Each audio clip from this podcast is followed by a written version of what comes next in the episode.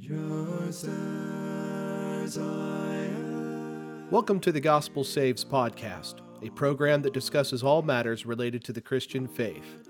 Please visit thegospelsaves.me. You can also visit The Gospel Saves on YouTube, Facebook, and Instagram.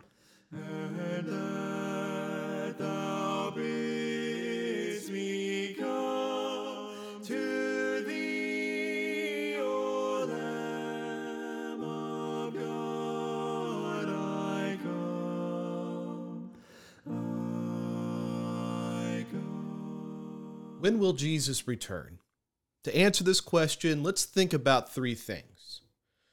We as human beings have a tendency to think that things are getting worse. I'd also like to think about how Jesus did not know when he would return. And finally, we should prepare rather than despair. We as human beings tend to think that things are getting worse. Alister McGrath, in his book Mere Apologetics, observed Every generation believes it stands at a critical point in history. Augustine of Hippo, writing in the early 5th century, remarked on how many people of his time longed for the good old days when Christianity was given support and security by the Roman Empire. Bernard of Clairvaux, writing 700 years later, wrote of the sense of nostalgia many then felt for the time of Augustine. And many 16th century writers commented on how much they longed to have lived at the time of Bernard of Clairvaux. We tend to think things are worse than they ever have been, that days of old were better, and that our present moment is a consequential turning point in human history. Solomon talks about this tendency, and for that reason he advised Do not say, Why were the former days better than these? For you did not inquire wisely concerning this. Ecclesiastes 7:10. Because of this human tendency, Christians are prone to think we are always on the cusp of the world's end. Jesus in Luke chapter 21, verses 25 and 26 says, And there will be signs in the sun, in the moon, and in the stars, and on the earth distress of nations with perplexity, the sea and the waves roaring, men's hearts failing them from fear and the expectation of those things which are coming on the earth for the power of the heavens will be shaken. It seems every generation of Christians reads these words and thinks, well, this is the time I'm living through. Now, the 21st chapter of Luke can be interpreted a couple of different ways. Some of what Jesus predicts has to do with the Roman Empire destroying Jerusalem 40 years hence in 70 AD but other predictions point to what conditions will be like prior to the Lord's return. Regardless of which position you take, one thing is certain. There are tumultuous times in human history when it feels like the world is coming apart at the seams and the end is nigh. But again, this is by no means a phenomenon unique to the Christian experience. In the early fourth century, the Roman Emperor Constantine changed the course of European history in the space of a few short years. Constantine claimed to have had a vision of the cross accompanied by a disembodied command in this sign, conquer. From this point forward, he systematically and dramatically shifted the religion of Rome from pagan to Christian. Within a generation, all levels of government were changed, Power was restructured, civil law was redefined, the capital was moved. It was a monumental transformation. The effect on the empire was profound. In The Decline and Fall of the Roman Empire, Edward Gibbon writes The ruin of the pagan religion is described by the sophists as a dreadful and amazing prodigy which covered the earth with darkness and restored the ancient dominion of chaos and of night. For many Romans who had resisted the call of Christianity, it felt like their world was coming apart at the seams, and all that awaited was darkness and misery. Because we are naturally prone to this sort of thinking, people of faith have often thought the return of Jesus was imminent. 1800 years ago, Lactantius, writing sometime between 304 to 313 AD, predicted I have already shown above that when 6,000 years are completed, this change must take place. So the last day of the extreme conclusion is now drawing near. All expectation does not exceed the limit of 200 years before the completion of the 6,000 years. The subject itself declares that the fall and ruin of the world will shortly take place. 1800 years ago, this Roman writer was predicting that the world was soon going to come to an end, that the Bible had predicted it this way. Bishop Hugh Latimer, one of the most renowned 16th century preachers of England, said in 1552 We know by Scripture, and all learned men affirm the same, that the world was meant to endure 6,000 years. Now, of the 6,000 be past already 5,552. And yet this time which is left shall be shortened for the elect's sake, as Christ himself witnesseth. Two men, whose writings were separated by more than 1,200 years, both believed the world was destined to survive for 6,000 years, that the time was nearly elapsed, and that the return of Christ was imminent. Here's the point people of faith of every generation fall prey to the same human tendency the human tendency of believing we stand at the precipice of the end, that things are worse now than they ever have been, and that Christ will soon appear to take us home.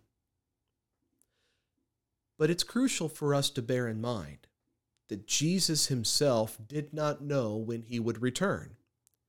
In Matthew chapter 24, verse 36, Jesus predicts, But of that day and hour no one knows, not even the angels of heaven, but my Father only. Based on the context, the day and hour to which Jesus refers is when heaven and earth will pass away, verse 35. This is a shocking revelation. Jesus, the one who will return to claim his own, does not know when that day will be. Only the Heavenly Father knows when Jesus will return.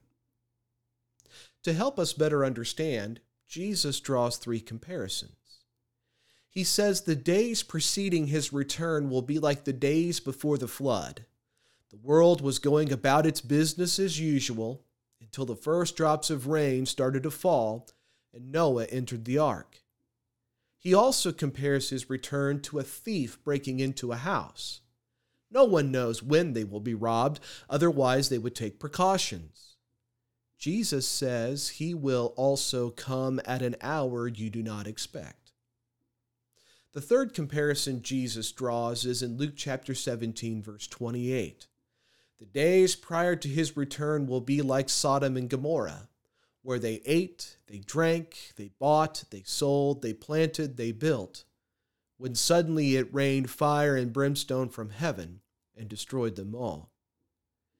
Jesus says nearly everyone in the world will be surprised when he returns.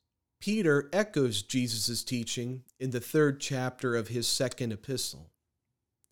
The apostle predicts that scoffers and mockers will wonder where is the return of Jesus?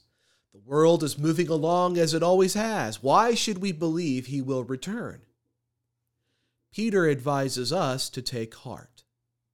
We should not think that God has changed his mind or has forgotten his promise. Rather, he is delaying the return of Christ in order to allow as many people as possible to repent. Jesus' prediction remains intact. The day of the Lord will come as a thief in the night, in which the heavens will pass away with a great noise, and the elements will melt with fervent heat. Both the earth and the works that are in it will be burned up. 2 peter 3:10 no one knows when jesus will return and consequently when the world will end. Therefore we should prepare and not despair in matthew 25 1 jesus compares his return to ten virgins awaiting the arrival of the bridegroom under Jewish betrothal customs, the bride and groom would spend a year apart preparing for marriage. At the close of the year, the bride knew her groom would return, but she did not know when. The groom was customarily told by his father when he should go claim his bride. So the bride and her bridal party, the ten virgins, would wait, prepared to leave at a moment's notice. And it was customary for the groom to return at night to claim his bride. Thus, the bridal party would have lamps on hand to light their way as they journeyed to the marriage ceremony. In the parable, five virgins do not have oil for their lamps. So when the bridegroom appears, they are unprepared to accompany the bride to the marriage ceremony. And because they were unprepared, they were not permitted to enter the marriage ceremony once they had obtained oil for their lamps. The lesson is simple. We do not know when Jesus, the bridegroom, will return. So we should make sure our lives are ready for his return. Peter recapitulates this message. After warning us that the Lord's return will be like a thief in the night, he exhorts us. Therefore, since all these things will be dissolved, what manner of persons ought you to be in holy conduct and godliness, looking for and hastening the coming of the day of God? Because of which the heavens will be dissolved, being on fire, and the elements will melt with fervent heat. 2 Peter 3 11 and 12.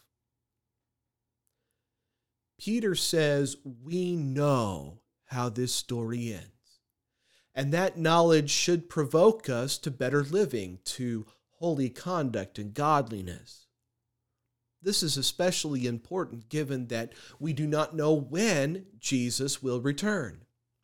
We may have premonitions, we may think we see signs pointing to the end, but we do not know the day and hour. Therefore, beloved, Peter concludes, looking forward to these things, be diligent to be found by him in peace, without spot and blameless. 2 Peter 3:14. Don't despair by what you see around you. Prepare. Keep your lamps trimmed and burning. Fill your life with righteous activity. Be the servant who the Lord finds working when he returns. Be diligent to be found by him spotless and blameless, so that when he returns, he will welcome us into his kingdom. Thanks for listening to the Gospel Saves podcast. If you found this program useful, please visit thegospelsaves.me to find blogs, videos, and Bible studies. If you enjoyed the music on this podcast, please visit acapeldridge.com. You can also find Acapeldridge on Apple Music, Google Play, Spotify, YouTube, and Facebook. May God bless you as you seek to know His perfect will.